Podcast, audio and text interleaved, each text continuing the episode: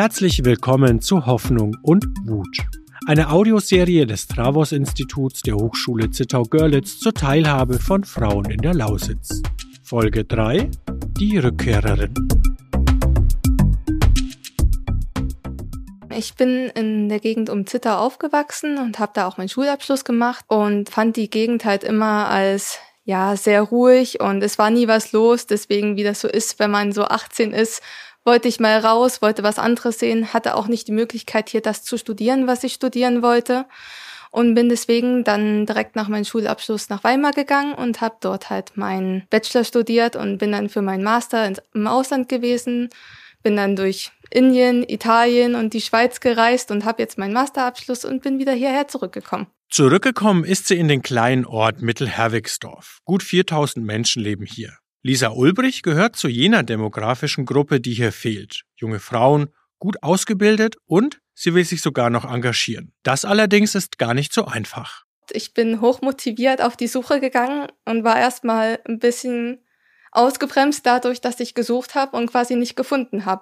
Die Umweltingenieurin habe zuerst übers Internet nach Beteiligungsmöglichkeiten gesucht. Das finde ich erst einmal ungewöhnlich. Zuallererst wäre es doch sinnvoll, das eigene Netzwerk anzuzapfen, hake ich nach und stoße auf ein Problem, an das ich so gar nicht gedacht habe. Also ich bin ja hierher zurückgekommen, von meinen Freunden aus der Schulzeit ist kaum noch jemand da. Dann ist man ja erstmal so ein bisschen allein, man hat auch nicht so Kontakte zu jemandem, der einen irgendwie da weiterleiten könnte. Es fehlen die Anknüpfungspunkte, fasst sie das Problem für sich als Rückkehrerin zusammen. Lisa Ulbrich ist eine Macherin und da sie sich gerne vor ihrer Haustür engagieren möchte, schrieb sie kurzerhand eine E-Mail an die Gemeinde. Die landet dann bei Markus Hallmann. Mein erster Gedanke war, wow, ähm, hier ist eine junge Frau.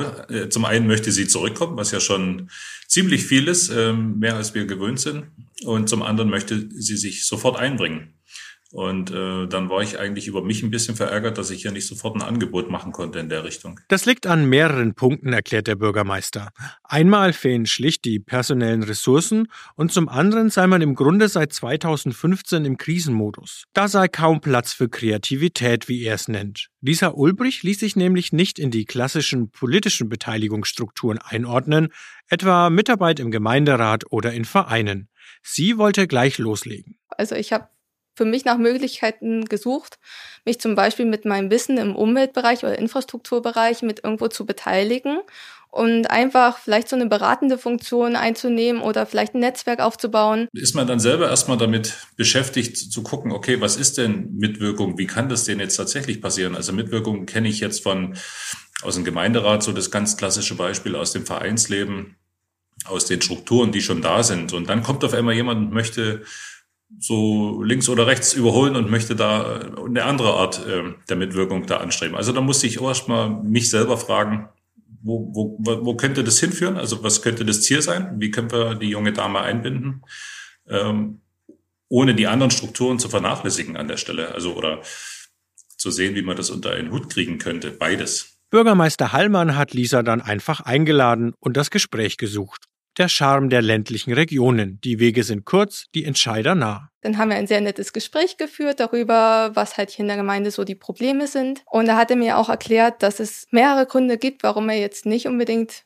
weiß, wie er mich mit einbinden soll, äh, hat mich aber weiterhin unterstützt und mich an jemanden von der Hochschule weitergeleitet. Dadurch bin ich zum Glück im Netzwerk FI Kraft gelandet, von, also in ein Frauennetzwerk der Lausitz. Und das hat mir dann wieder ein bisschen Auftrieb gegeben und mir auch jetzt geholfen, dass ich meinen Weg ein bisschen finde. Ohne das Netzwerk FI Kraft hätte sie vielleicht sogar wieder aufgegeben. Jetzt kann sie sich mit anderen Frauen austauschen und sie können sich gegenseitig unterstützen, fasst sie zusammen. Man werde in einem Netzwerk immer wieder aufgefangen, wenn es nicht so gut läuft. Und das passiert hin und wieder bei der Suche nach richtigen Beteiligungsmöglichkeiten. An dem Netzwerk F wie Kraft schätze sie vor allem, dass es so breit aufgestellt ist. Eines der Hauptprobleme, was mir jetzt aufgefallen ist, nachdem ich quasi in, in das Netzwerk F wie Kraft eingetreten bin, war, dass zum Beispiel der Hochschulbereich beziehungsweise sagen wir mal der studentische Bereich ist sehr engagiert, bekommt man relativ viel Input, aber wenn man jetzt wie ich als Berufstätiger zurückkehrt, da ist es einfach viel schwieriger, da reinzukommen. Und wenn mal irgendwelche Veranstaltungen waren, an denen ich Interesse hatte, dann waren die 15 Uhr, da sitze ich noch auf Arbeit und gucke auf die Uhr, dass ich 16 Uhr vielleicht Feierabend machen kann.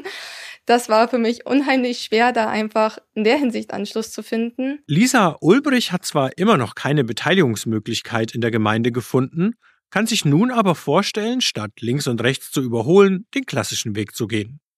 Noch eine weibliche Stimme schadet dem eher männerdominierten Gemeinderat jedenfalls nicht. Das war tatsächlich auch schon so ein bisschen mein Gedanke und wird vielleicht auch einer meiner nächsten Schritte sein. Dafür möchte ich auch gerne dem Netzwerk von FI Kraft gibt es auch quasi ein politisches Netzwerk drin und da möchte ich mich aber erst in der Hinsicht weiterbilden, weil politisch nun ja, ich gehe wählen, ich gucke mir an, was in der Politik los ist, aber selber in der Politik sich zu beteiligen, da fühle ich mich einfach noch nicht bereit dafür und da möchte ich mich erst vorher ein bisschen weiterbilden.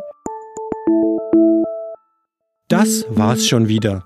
Weiter geht es mit Folge 4. Eine Audioserie des Travos-Instituts der Hochschule Zittau-Görlitz im Rahmen des Projektes Hoffnung und Wut. Demokratische Teilhabe und gesellschaftliche Gestaltung aus Sicht von jungen Frauen. Projektleitung Julia Gabler in Zusammenarbeit mit FW Kraft. Auf der Webseite fwkraft.de könnt ihr alle Folgen nachhören. Produziert vom Akustikwerk 2022.